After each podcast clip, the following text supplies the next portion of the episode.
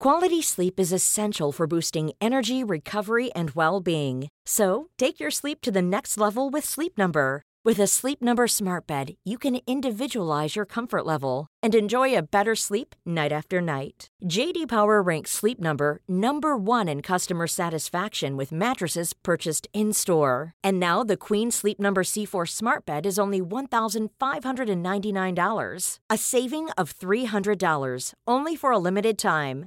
For JD Power 2023 award information, visit jdpower.com/awards. Only at Sleep Number stores or sleepnumber.com.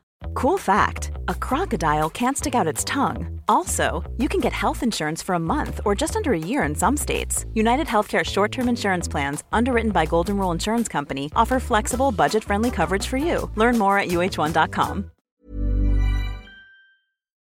Hello, guys and girls. The program you are about to hear will be both fun and educational, but it is not a substitute for medical advice. Although we are doctors, we are not your doctors.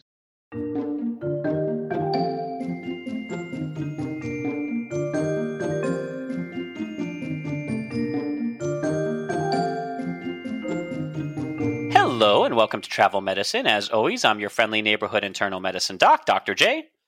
Hey guys, Dr. Santosh here, pediatric infectious disease doc, researcher.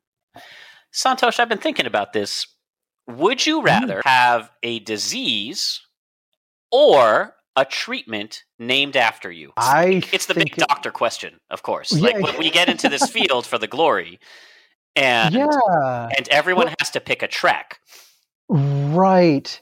Well, here's the thing. So surgeons get treatments named after them all the time, right? Like, you know, the, a particular procedure, Ladd's bands, Ladd's procedure, you know, I was Dr. Ladd. Um, there, there's a few of those out there. I actually don't know because I'm on the medical side. I don't know that there are a lot of, you know, there's no antibiotics for sure. I, I don't know there are not a lot of like medical treatments that are named after people, I think I may have to resign myself to it's probably going to be a disease. Like it's it's going to be, you know, like you know, Nadhipuram's jaundice or Oh wait, wait, what about that we've talked before about the antibiotic named for a young girl who was Oh yeah, yeah. So and, and that wasn't for so yeah, bacitracin uh, was named after a Miss Tracy where you know she had fallen down got an open wound but interestingly enough she got scraped into the wound this um, mold which a lot like penicillium produces an antimicrobial compound and so when that was isolated it was named in honor of the girl tracy or Miss Tracy. So it was called bacitracin. So, yeah, as I, guess, I said, would you rather yeah. have? I mean, I'm not saying it happens often, but given the choice, yeah. Like if it was like, you know, oh, have you taken your Nadhipuramin today? oh, that you know? is a good one. yeah, yeah. Oh, you know, oh, you know, we found this rare, you know, vector-borne virus that causes a hemorrhagic fever in the wilds of the Great Rift Valley, and the treatment for it is, you know, 250 milligrams of santoshamin divided you know, Q six hours daily. Indian names are so much better for that. I, I'm stuck with like Dworetzkiosis. well, that so that's the disease. So uh, it would be more like Dworetzkiamide. Joshamide. Like was a, Joshamide. Joshamide for sure. We we could we could treat you know like a like a speech disorder with Joshamide. Oh, okay. okay add us in the comments or on Twitter or you know Facebook wherever. Uh, what would you listeners would you rather have a disease or treatment? And what would it be called? And that kind of brings us into uh, this week's topic, where we'll be talking about a disease that was named for somebody. And uh, that was my intro segue for this week's Around the World in 80 Plagues. oh damn it. Uh, I didn't hit the mute button fast enough. You never will. My ears hurt so much. so, this week's plague, we're going to be talking about Shigella. The term Shigella is it's basically a form of dysentery used to describe the passage of bloody and mucus containing stools accompanied by straining and the fancy medical word for cramps, which is tenesmus. it's a good Yeah, word. It, it is a good one. T- tenesmus is kind of. Uh, it, it actually is a very specific term. The neat thing about it, if you or I say tenesmus to each other, we know exactly what we're talking about. It's the feeling of like when you're pooping and you know your your rectum's empty. There's nothing more to get out. But you still have those kind of spasms of like you feel like you still need to push out some poop. And so you've got that like cramping, burning, uh, You finished a bowl of hot chili and you know the problem is coming. like you can't relax because it'll actually hurt more to that's that's tenesmus. That's tenesmus. Yeah. that was a pretty remarkably mature discussion for this show. Yeah, it is. let's let's move on before we screw it up. So, uh, four species comprise the overall genus of Shigella bacteria. There's Yeah. Shigella dysenteria, Shigella flexneri, We're going to hear about him, Lim. Shigella boydii, like Chef Boyardee, and and Shigella and Shigella soniae. Each one of these has shared and unique pathogenic properties. Before Santosh Mhm. corrects my pronunciation, and No, each has an interesting story behind its discovery. But Yeah. before we get to those, let's talk about how it got the name Shigella. And we circle back around to our opening convo. The Japanese physician Kiyoshi Shiga is, for the most part, credited with the discovery of the first dysentery bacillus in Japan right at the turn of the century around 1898. He cultured this bacteria from uh, patients' poop during a huge epidemic of dysentery in Japan. The real impressive thing about this is there was no special lab growth mediums or anything. He was just like, well, let me take a scoop of poop from a person and see what I can get. And all he used was just a little bit of sugar water. Yeah, this is, you know, as compared to what we have today, you'll have blood agar. Um, we have a very specialized agar for all of these gram negative bacilli called uh, Agar the gosh, what am I- horrible. no, I, I don't know what direction you're going to take this in, but it's called McConkey auger. Wasn't that the Star Wars one, McClunky? No, it's not. so it's not a Star Wars one. I, I I brought it up because you said, "Oh, do you want the disease or do you want the treatment?" You can also have like you know a, a diagnostic agar named after you if you if you have. We have all of these other ones. We have Santosh Agarpuram. yeah. well, it would be Nadipuram Zagar, like McConkey Agar. We have a whole bunch of these actually because he, you know, McConkey came up with the the formulation to actually see if they could differentiate the bacteria that fermented uh, lactose versus the ones that are not fermented, but that were able to metabolize lactose versus those that don't. Um, actually, it was right fermenting. So we have all these special things now where we can actually start to classify the bacteria really quick, like as soon as they grow. You know, he didn't have culture conditions. He didn't have a flat plate where he could pick off individual colonies. Like it was Just had a big You know. pile of soldier poop. incubating it somewhere. I'm assuming like a cabinet, rather than having a st- you know an incubator where you could seal it off and Gross. you know. Uh, Yeah, but exactly. one of the neat things that you're going to have to explain because it sounds impressive but i don't know any lab work so uh, in addition to culture of the organism which was like pretty impressive by itself the innovation that was critical to shiga's discovery and kind of led to the disease being named for him was his Mhm. use of the patient's own serum to agglutinate the dysentery bacillus cultured from that same stools so in my understanding, he got the patient poop and then he took that patient's same blood and dropped it onto the poop, and that's how you magically grew enough bacteria to identify what was infecting the patient. Yeah, he was he was making like an ad hoc blood agar.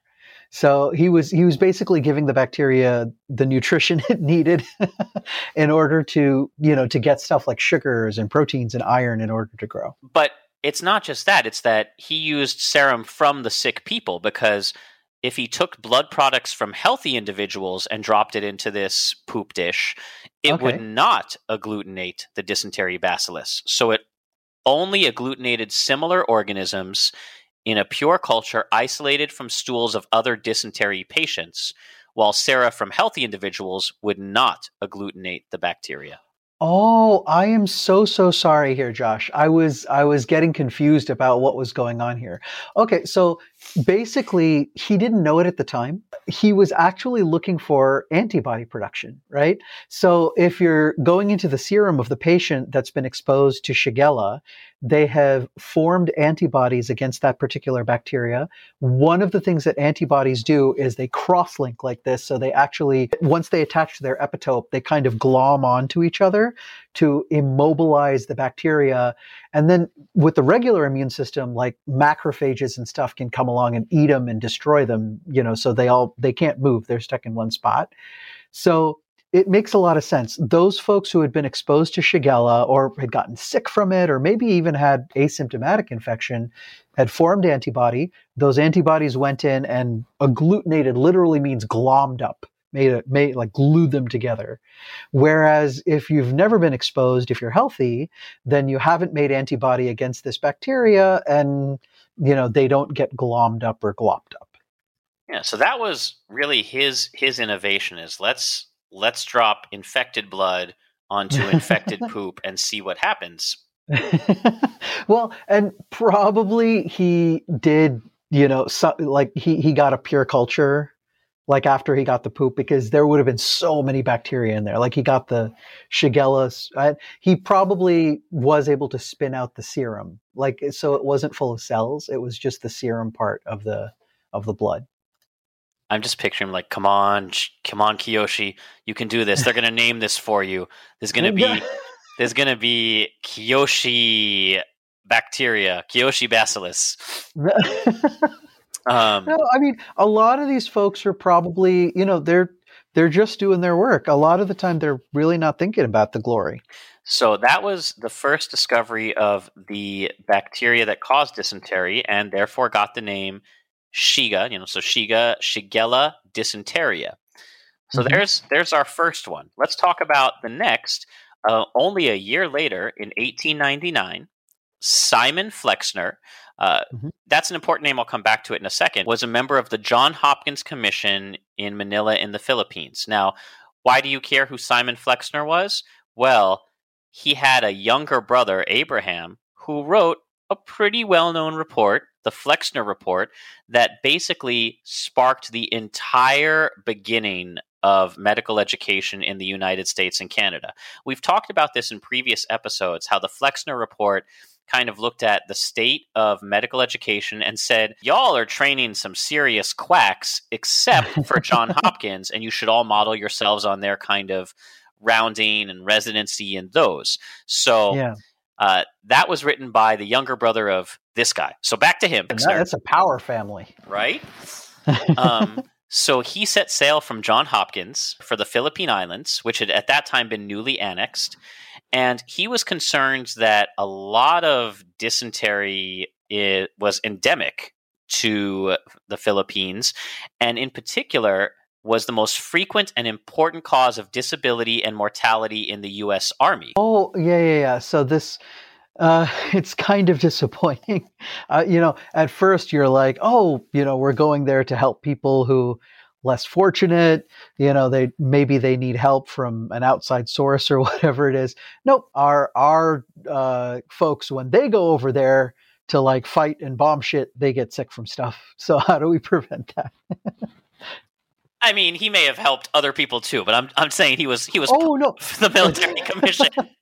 Yeah, yeah, a hundred percent. He helped other people. It's just, it's genuinely just like the motivation is kind of like, uh, But on Yeah. the way to Manila, the commission, the ship he was on, stopped Mhm. by Tokyo. And while in Tokyo, Flexner heard of Shiga's work on dysentery, and he's like, this seems like a really good way to see if this is what's going on in our people. So he followed the same methods and he cultured a brand new type of organism from feces and postmortem tissues among dysentery patients in the US Army.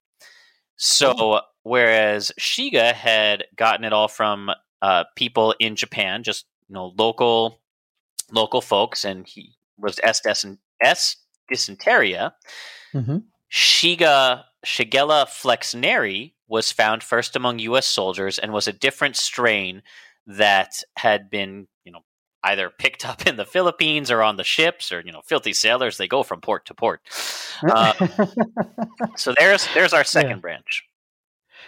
So yeah, new species found, and now we're getting kind of an idea of that the fact that this bacteria has definitely kind of spawned family around the globe and then found endemic niches. But in terms of the genus, it stayed the same. So we know like ancestrally, they're pretty much like from the same like evolutionary ancestor. So dude, there was like one of the grandpas or great great great grandpas of these bacteria millions of years ago that like it got around. That's some old shit. and uh, it's the yeah the so OG now, shit. Now, so now we've got two of our four branches of the family of dysenteries. Let's move mm-hmm. on to the third. 15 years later, 1915, around World War One, Carl mm-hmm. isolated mm-hmm. a lactose late fermenter and found it to be the main causative agent of dysentery in Denmark. Now, okay he, this is interesting because both Shiga's and Flexner's bacillus were lactose non fermenters, and this new strain resembled the Flexner group bacillus. So it had a lot of the same properties. It caused a lot of the same diseases, but it wouldn't cause a reaction on the medium. And it didn't agglutinate in anti Flexner antiserum. So if you dropped infected blood on infected poop, nothing would happen. And it didn't agglutinate in the polyvalent anti dysentery antiserum, which is people who had been cured of this disease, whether from Shiga or Flexner's groups, and you dropped their blood, and still nothing mm-hmm. would happen. But people were still getting sick with these same symptoms. So he noted that most of the cases of dysentery caused by the bacillus that he found actually were pretty mild. Of the different versions of Shigella, this is kind of the least threatening. It's still not pleasant. Yeah. yeah, this is this is kind of the chill one. Okay. Finally, about another 15 years later, in 1929, Major J.S.K. Boyd of the British Royal Army. So we've been all around the world: Japan, U.S., mm-hmm. Denmark, Britain. I'm telling you, dude, this bacteria got around. Major J.S.K. Boyd of the British Royal Army Medical Corps was working in Bangalore, India. So another mm, another place hometown. we been to. Yeah. And he was working on this so called inagglutable Flexner group. So, just like the one that had found, Boyd found in India a strain of dysentery that was not essentially diagnosable by existing methods. Mm-hmm. And it had all the characteristics of the Flexner bacillus, but it just wouldn't agglutinate. And he kind of built up a pretty impressive collection of about several thousand cultures from individuals with dysentery cases.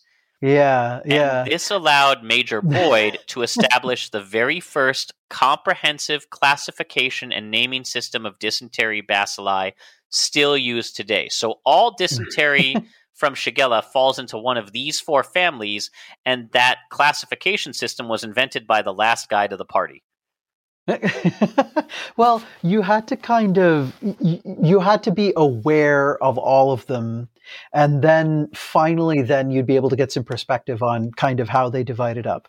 Now, Josh, this was before genetics this was before any kind of sophisticated biochemical analysis of these bacteria.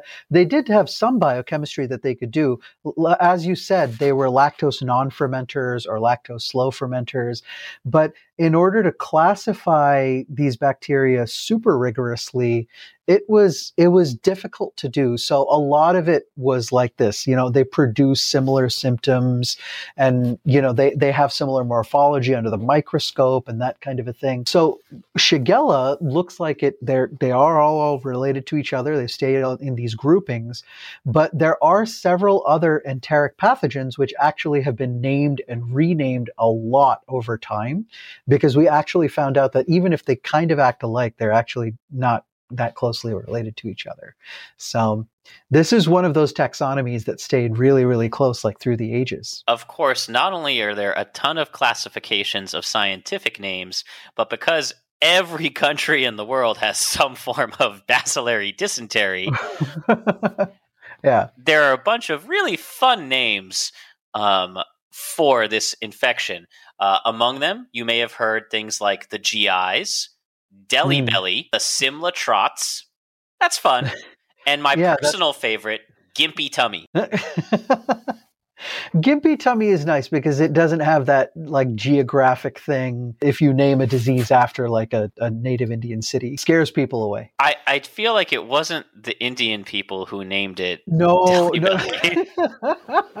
these these were all these were colonial. You know, these these were conqueror the the the people coming over and taking stuff. you could just thing. say the white people. That's fine. Well, well, specifically, it was it was during the time of the British Empire, right? So they they were coming in, making some discoveries here and there, and then and getting you know, a lot of gimpy tummy. Yeah, and get a lot of gimpy tummy. But you know, they found it when they were in New Delhi, so they'd call it like Delhi Belly because hey, rhymes.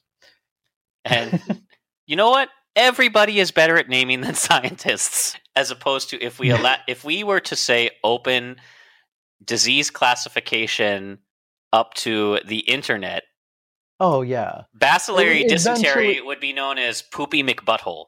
Yeah. Oh, it, it, it like in a heartbeat, it would. Yeah, I was gonna. I thought you were gonna go for poopy McPoop face, but yeah, absolutely.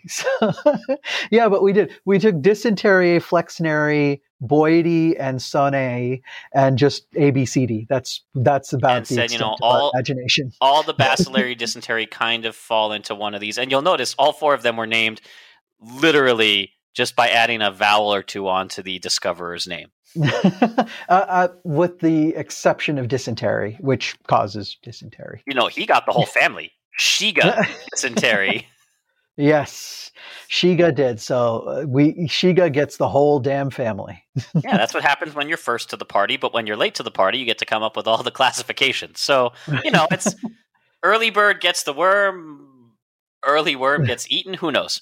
Um, but dysentery was the US Army's second biggest disease threat in tropical areas, uh, out outperformed only by malaria.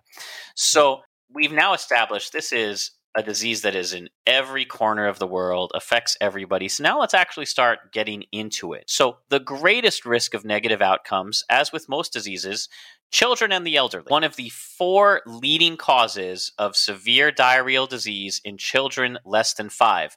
Bonus, Santosh, you're a pediatric infectious disease doctor. What are yeah. the top three that beat it out? so, almost always we talk about with children cholera and uh, well, cholera, thank God, is is slowly getting wiped out. I'll make it but, even easier. What's the yeah, number yeah. one? Shigella is one of the four leading causes of diarrhea disease in children under okay. five. Gotcha, gotcha. What's the number one? Number one, well, we've eradicated it here. Well, not eradicated, but we've really tamped it down here in the United States thanks to vaccination. But for a long time, rotavirus. Yeah, and around um, the world, it still is. It still is rotavirus and, and horrible killer. I was very happy to say that during my residency, rotavirus vaccination was widely introduced. It, it had been there before, but this was when it was like actually put into the vaccine regimens. And Josh, I will tell you, the next year after proper rotavirus vaccination was brought online, all those kids who would ritually come in with IV bags to stay two, three, five days, just like with diarrhea that you could not stop. Like that entire population of sick kids just went away. It was so cool. It was one of the most neat, like vaccine in action things that I'd ever seen. And for the first time, I felt like all those folks who had run the polio hospital, which Miami Children's used to be, when they saw those cases just disintegrate. It's so awesome. In modern times, spread mm-hmm. of this pathogen occurs through, oh, we haven't done any good mnemonics in a while. It occurs yeah. through contaminated water and the five F's. okay. All right. You want to take a guess what they are? Oh, uh, it can't be farts you're not f- super far uh, off. It's fe- oh, fecal, fecal oral. Yeah, yeah. That, so it's fecal. Okay. So the five right. F's, the mm-hmm. way that Shigella spreads. Yeah. Food, feces, fingers, flies, and fomites. Oh, gotcha. Okay, that makes a ton of sense. All right. So, so food yeah. handler, food handlers with less than stellar personal hygiene. We do have to acknowledge that for a lot of the world, like running water and that type of sanitation is not always available. I said less than stellar. I'm not making value judgments. Just you know. Gotcha. Yeah, food yeah. handlers with less than stellar personal hygiene have mm-hmm. frequently been implicated as a contributing source. Um, mm-hmm. Yep. For example, in Canada, a small outbreak that involved contaminated, homemade, you know, as opposed to store bought or fancy restaurant style, moose soup. That's not. Come on, you're just making fun of our Canadian friends. I love. That's... I would absolutely eat moose soup, but here's here's why this is here's why this is a little bit scary. One of the features that makes Shigella such a potent and successful pathogen is the mm-hmm. low amount of bacteria needed to cause illness. A mere yeah. hundred bacteria. That's nothing. Right. 100 that's bacteria can cause yeah. severe disease, an outbreak. And that's why I said an outbreak in that involved contaminated homemade moose soup was prepared mm-hmm. by a single infected individual and it eventually caused shigellosis in half the population of a small town. all well, because I, one individual that doesn't yes. even mean that they were making it for all these people. This one right, right, right. had, you know, top ramen moose flavor was infected, and then he infected half of his town. well, two things. One, I I always forget how friggin' huge moose are. So, like, just the sheer number of people that a single moose can feed. And I'm guessing it was one moose. but uh, the other part of it is, in, you're right, Josh, in terms of what we call the inoculum, or the the amount of bacteria that you need in order to cause disease. In comparison to shigella which is what we call 10 to the second so 10 to the second power bacteria on average in order to cause disease the the other bacteria that we usually think of causing gastroenteritis is on the order of like 10 to the fifth, 10 to the sixth. So you, 10,000 bacteria or 100,000 or sometimes even a million bacteria. And if you get below that, you, you, you might get the bacteria, but you don't necessarily get sick very easily. Just a couple of them and they can replicate very quickly and then cause disease in a bad way, you don't need much at all. So if you were to take, say, a glass of tap water from Mexico, a glass mm-hmm. of tap water from India, yeah, a glass of tap water from Japan, all three of those glasses of tap water yeah. have bacteria floating around in them. 100% oh, sure. guaranteed. Right, right, right. Yeah. The amount of bacteria that you're taking in versus the amount required to cause disease and what bacteria are in that glass of water.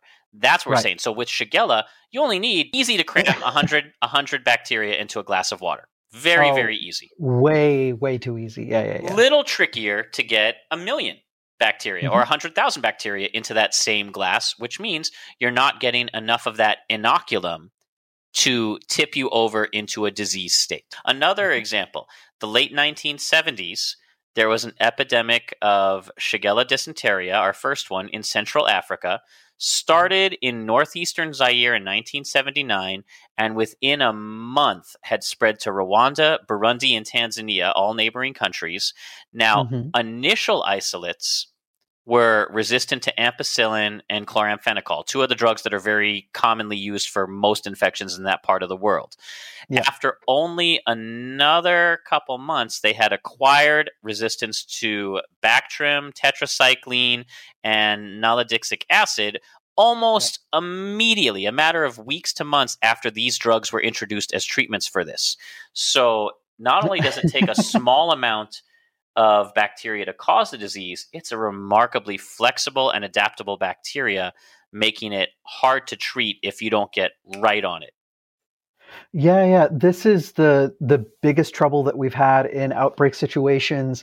A lot of the time, Josh, things like E. coli, you can target a population with a single antibiotic and you know yes they're passing antimicrobial genes back and forth and also with other species of bacteria and other genuses of bacteria but uh, it's just not as quick as Shigella. This damn bacteria has such a short doubling time and a high rate of acquisition of these plasmids and you know the ability to just kind of like grab on to these uh, either acquire a mutation or grab a little plasmid that has a resistance marker on it. Ugh, it's such a pain in the ass, literally.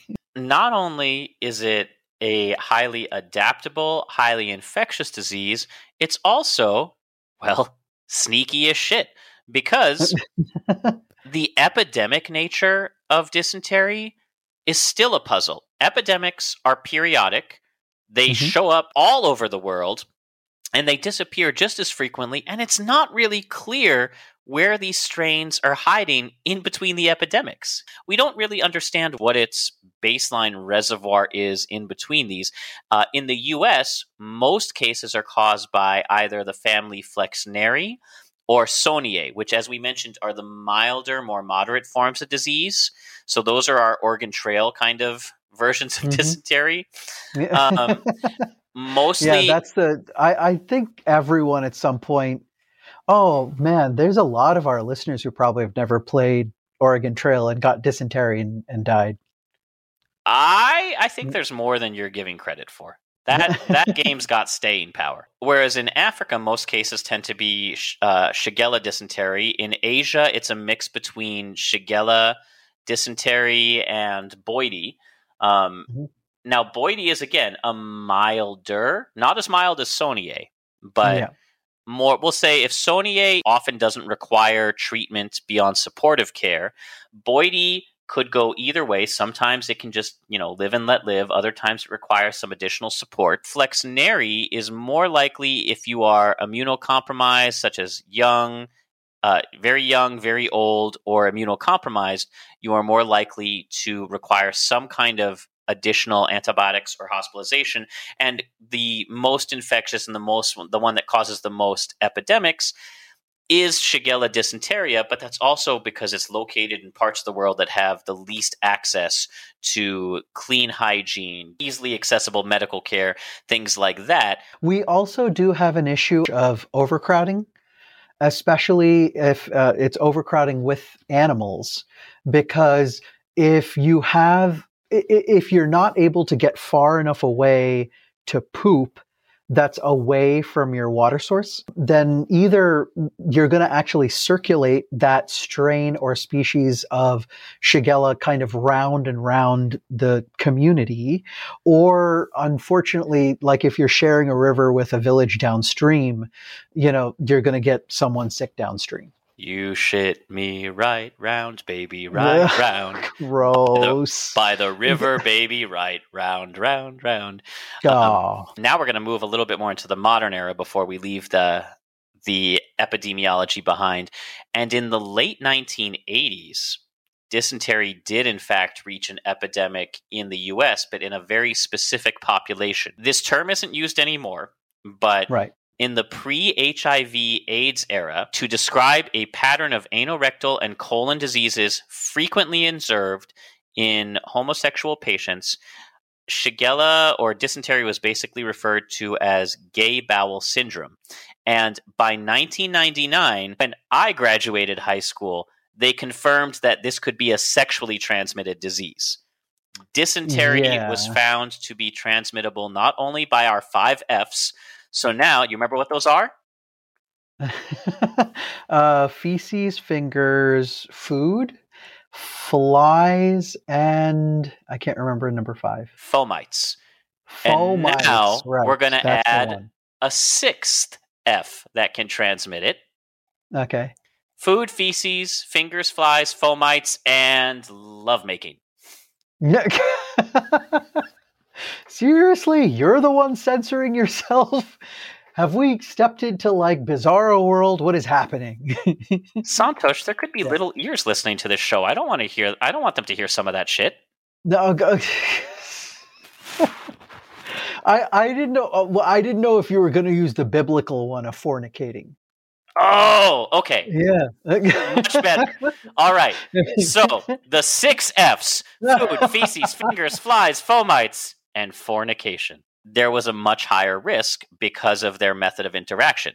Now, the CDC did drop the use of this term in 2005, so I mention it more for historical interest because you know me, folks. I geek out on that kind of trivia. Um, yeah, yeah. I, I'm glad, and we're actually getting rid of a lot of these terms which uh, circle around kind of uh, hateful stigmas or, or now aged stigmas that that no longer apply. So it's it's a very very good thing. However, Josh, I will say that uh, not just with men having sex with men, but anywhere where there's just a lot of actual sexual uh, promiscuity and especially unprotected sex, this is still one of the sexually transmitted infections that we think about if we see an outbreak of like diarrheal or dysentery illness. looking at you, Ibiza, and you, Miami. Oh, So let's let's talk about the symptoms. So I mean, yes, we've been kind of dancing around, but it does Mhm. lead to pretty intense diarrhea. And although although damage to the intestinal lining is you know feels awful, uh, its ability to spread systemically to the rest of the body is very Mhm. rare. And in somebody who is an otherwise healthy individual, most of the time the disease is pretty self limiting, and a lot of them resolve even without antibiotics in 10 to 14 days. Yeah, so this is where the that majority of cases, meaning in the middle years of life, so you're not a child, you're not an elderly person. Yes, you'll have some bloody diarrhea, it'll hurt, you won't feel good, and you know, you just leave it alone and you will get to treatment in a bit, but essentially you don't even treat it. You just make sure that you don't poop in the water supply and you you'll get better with time and then you'll have immunity Can you imagine that doctor visit? I've been pooping blood. Well, try to avoid water supplies. yeah see well that's what You know that's how my say- clinic goes. yeah that's what it see that's what the person would say if you went to visit like a public health specialist instead of a just a you know ro- uh, uh, like a primary care physician may not necessarily have that kind of a perspective. But you might say something uh, much in the way nowadays we would say you know if you're having cold cough symptoms you know rather than go to work please stay home. This would be the same kind of idea in the the modern context. Like please don't go hang out with other people. You know all we need you doing is like you forget to wash your hands after you poop and then you go shake someone's hand. And you know Well, bad- bad luckily, Santosh, we live in a world where shaking somebody's hand is no longer a going concern. So, I- silver linings. yeah and just as a corollary yeah in a lot of places as covid went down you know as people observed proper social distancing and everything we did also eliminate a lot of colds and diarrheal illnesses at the same time that josh and getting rid of those cruise ships oh my god Cruise ships are cesspits of disease. so gross They, they always you have like- been, and they always will be. I say don't poop where you eat and live like you cannot avoid that when might you need to receive treatment for this? Because I just said a little bit earlier, a lot of times it's self limiting and you don't even need antibiotics. So, when should I be concerned enough to go seek treatment? What kinds of symptoms might make you think I need more than just some general supportive care? Some of the worrisome things are if you have an immune compromise. So that's kind of automatic for people who are very old and very young. Uh, most commonly, Josh, is that uh, a parent will be handling food that's contaminated with it, like chopping or preparing it before it's cooked. And then they go and they prepare the bottle um, without washing their hands properly. But those young kiddos, uh, and then of course in endemic areas, um, a lot of them have uh, a, a higher risk of having bad hemorrhage from the colitis and really like kind of bleeding out, they actually may need antibiotics to help them out. In cases uh, where there's peritonitis because the dysentery gets so bad that the colon, the wall of the intestine, actually wears thin and um, it perforates. So imagine there's, there's, so much yeah. inflammation from the buildup of this bacteria in your intestine that the right. lining becomes crumbly like a feta cheese. And as little yes. pieces sort of break off, that's where you're seeing the hemorrhage. It's little bits right. of little bits of your intestinal tissue that are so inflamed they're simply falling off, traveling through your intestine and being pooped out. And you're seeing that hemorrhage. And as that intestinal lining gets thinner and thinner, it does replace itself but if it is being destroyed faster than it's replaced, then yes, there is a danger that you can perforate a hole right through your intestine, and that is a surgical emergency. Right. So the surgeons have to come in. Um, they they have to patch the hole, and and usually, you know, if there's any spillage of stuff like stool, you have to clean it out. That's super important. But then at that point, you're no longer just treating Shigella in the bowel. Then you're worried about peritonitis and sepsis, where the bacteria then escapes to the bloodstream. Now, Josh, there are the very, very young, and then uh, those of us who are um, elderly or if we have immune compromising conditions. So, kind of barring those folks who have a severe complication, the very young, and then the immune compromised, a lot of the time, you do have to treat, but the treatment is hydration. How do you diagnose this aside from the fact that if someone comes to you and says, I'm pooping blood, you think, well, which I mean it's it's a valid question. Like oh, lots, yeah, yeah, yeah. lots of diseases cause gastrointestinal distress. So how do you tell, you know, this hemorrhagic dysentery from just a Montezuma's revenge? Sure, sure. And, you know, it makes sense. By and large, for either of those, you wouldn't give antibiotics, but there are complications we're going to talk about soon where if you have Shigella, you really have to watch out. So, Josh, it used to be that this took a really, really long time. You'd have to have that bacterial media. Uh, and by that, by the way, I don't mean like, you know, podcasts and videos. Uh, that's viral be, viral media. Santosh. That's viral media. We're talking about bacterial media. There you go. So you, you'd have to have uh, blood agar, and uh, we call this other stuff. It's chocolate agar, and it's called chocolate because then it's definitely actually, not chocolate. You only chocolate. have to make that mistake once. Uh, gross yeah, the, yeah, it's actually it was it, gross. Yeah, it looks like chocolate because the uh, blood cells which make up the agar uh, mixed in are actually lysed. They're broken open so that all of the nutrients are made available to the bacteria. And then, um, you know, we have the MacConkey and several others we would have to grow out the bacteria. And so you'd have to plate out uh, a small amount of the stool. Of course, you're going to have lots of different types of bacteria. You'd need a technician who really, really knew how to tell different colonies apart. So a colony is an aggregate of bacteria and depending on a lot of the genus and the species of the bacteria, so if you have uh, Salmonella versus Escherichia or Shigella, um, then they grow differently. They look tan or brown or white, or they look wet or dry. So you'd have to have a technician who really knew what they were looking for, looking for that bacteria. They'd have to gram stain it, run biochemical testing, and then finally you put an identification.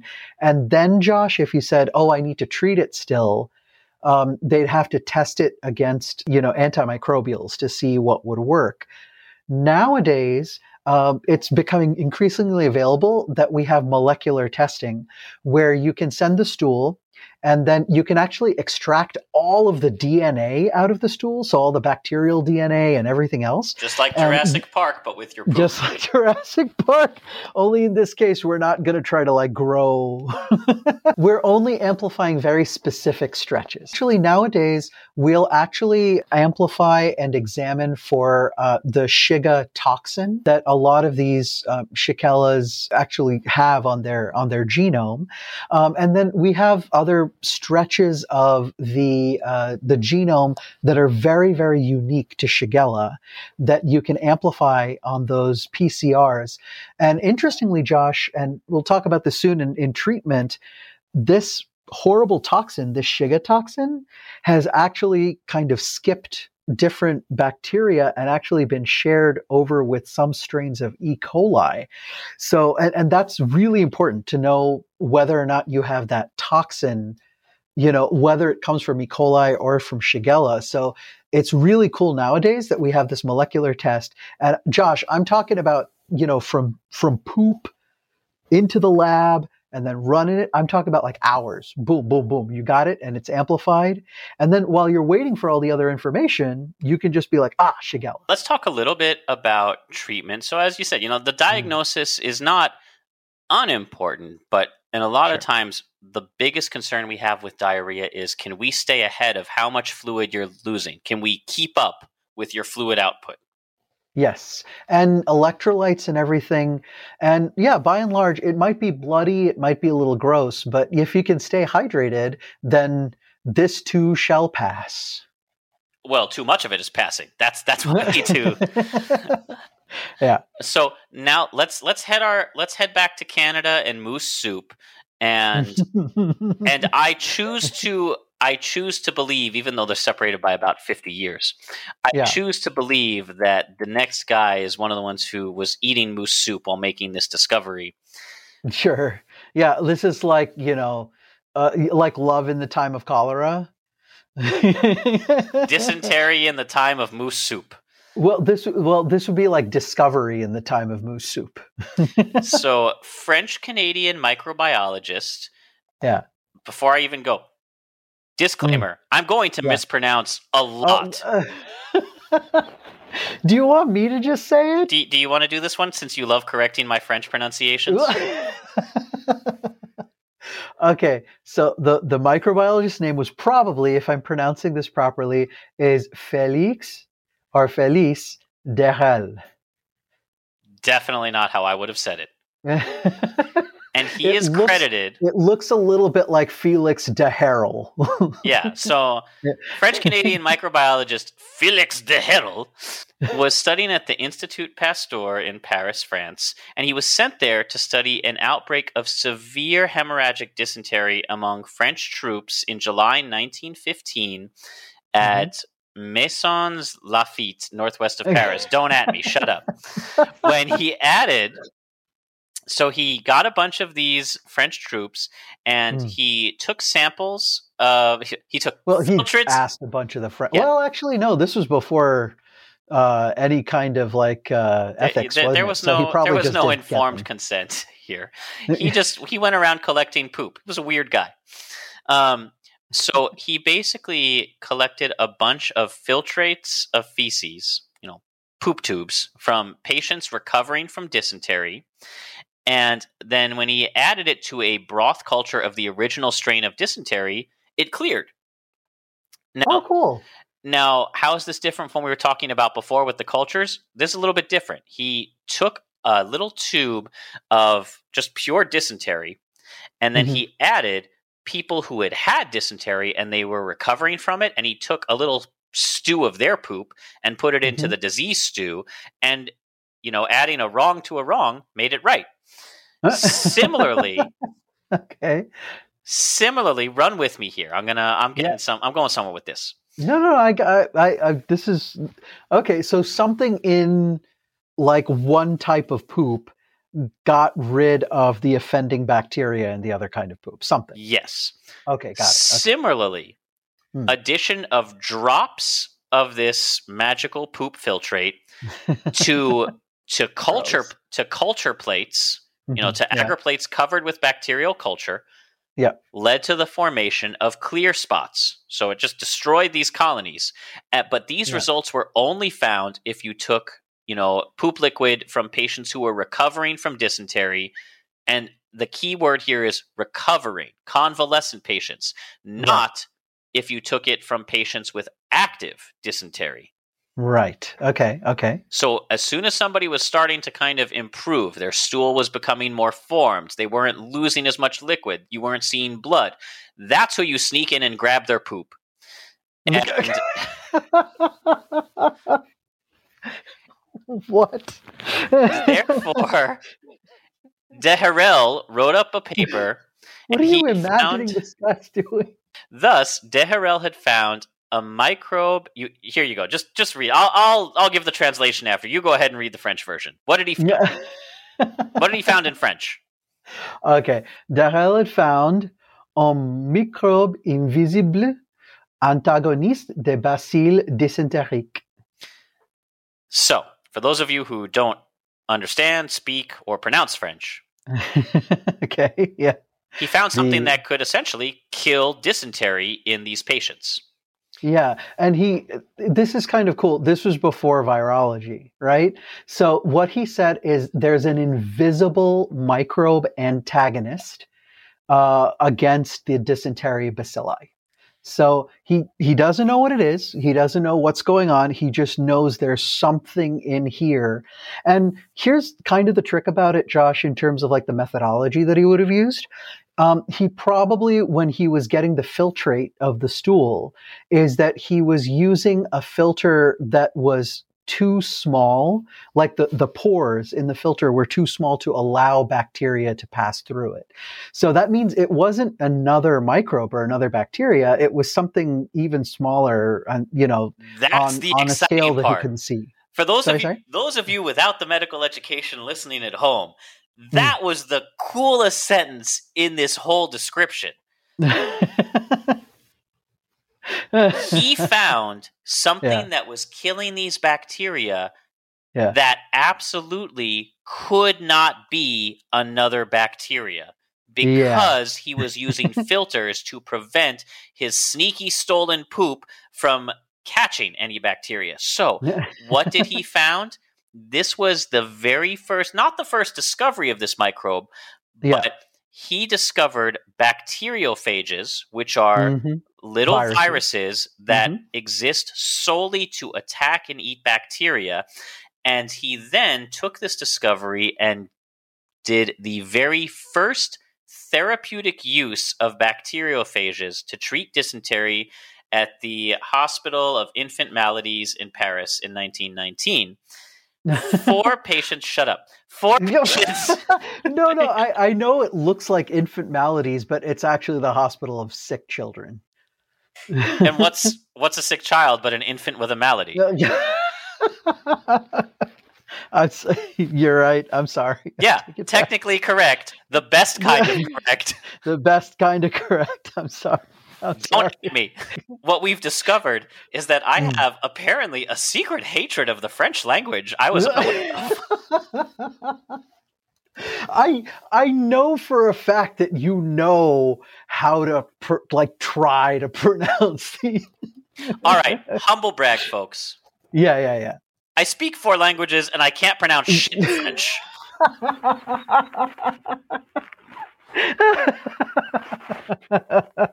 Seven years worth of this shit coming out in this in this thirty second clip right here. Right. Uh, This is the hill I will die on. You can pry proper pronunciation of French from my cold dead hands. So, four patients were injected with preparations of this bacteriophage. Mm, yeah. And within Which, by the way, already scared shitless. You, he he took poop, and guaranteed he filtered it, you know, to down to like a very teeny tiny bit. But this is still not like way not safe. this is this is not quite the same as the earliest fecal transplant Sure. but it's using some of the same methods like he is giving poop but it is not the poop itself or the microbiome it Yeah. was the bacteriophage that he filtered out of recovered patients Right, right. But we're still in an era, by the way, where we don't understand a lot of virology. There, you know, bacteriology is fairly nascent. So this was terribly dangerous. Within 24 hours, all four of the patients were recovering from symptoms. 100% Woo! success rate. Yeah. This marked That's awesome. this marked the birth of the bacteriophage therapy era, using viruses that attack bacteria to cure bacterial diseases. And this went on for years and years until in the Western world, uh, antibiotics kind of took over bacteriophages around the 1940s. That was the big antibiotic development push. And Mhm. bacteriophages were kind of relegated into near obscurity. Now, they are starting to be studied a little bit more, but you know what country has continued using bacteriophage therapy for years and years, even since that time? I'll give you all a hint. Da da da da da da da da da da da da da da da da da Bum, bum. That's right, the country of Tetris. I'm sorry, Russia. Uh, yes, the country of Tetris and onion domes. Russia has continued even to the modern day to use bacteriophages in their hospitals in a very different approach to treatment than uh, Western and European. And it's actually been equally useful. It's a whole other route that we could benefit from exploring a little bit more, but this was kind of the birth of that therapy uh, Mhm. in French Canada. it was. And Josh, we're not too too far away here from uh, what's going on with virology, right? So there was Felix Darel over here. So using bacteriophages, although he doesn't know what they were. And you're going to love this name, Frederick William Twort. That is pretty good.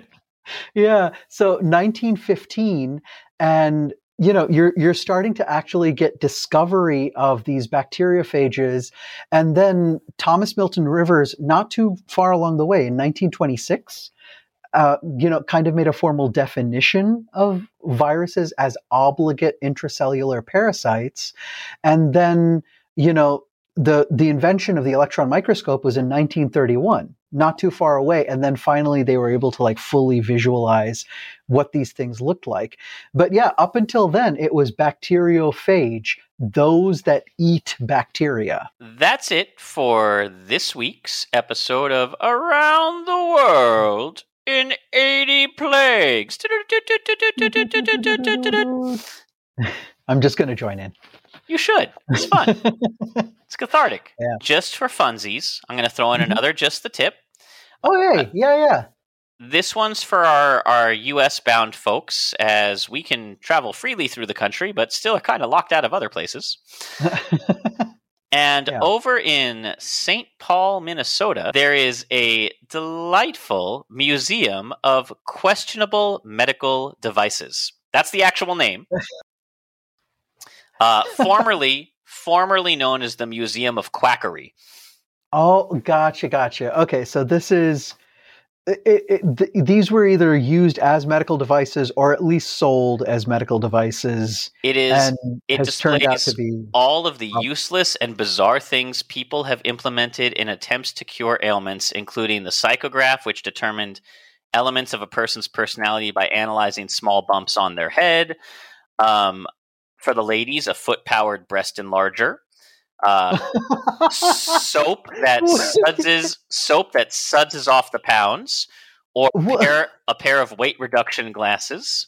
Weight reduction glasses? Is that to reduce your own weight or the person who you're looking at? Unclear. Ironic for being glasses. okay. Um, so it, it's comprised of major collections on loan from the American Medical Association, the FDA, the St. Louis Science Center, the Bakken Library, the Council Against Health Fraud, and all of it was donated to the Science Museum of Minnesota in 2002.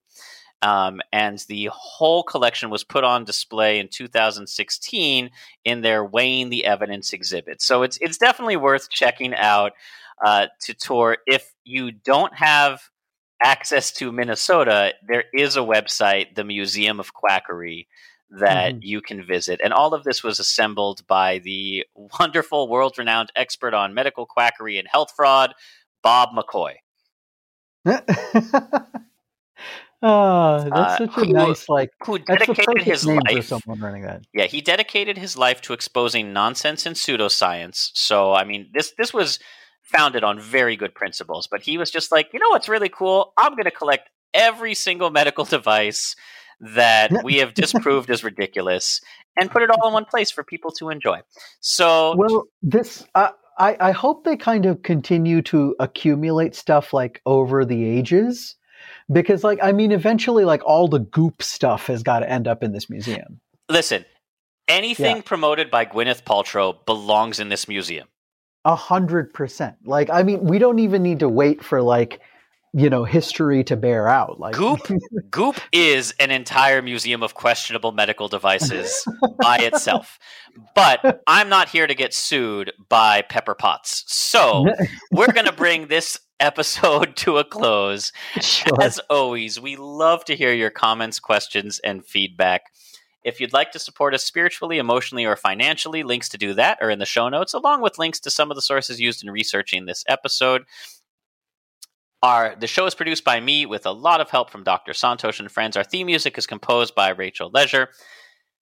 And until next time, as always, wash your hands, wear mm. a mask, stay safe, mm. and if you're get your vaccines, mm. If you're able and lucky enough to have the time, energy, and vaccination status, mm-hmm.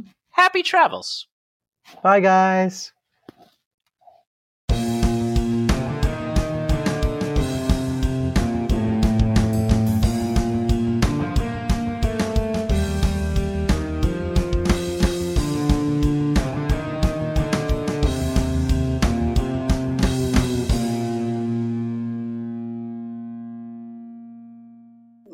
no lollipop.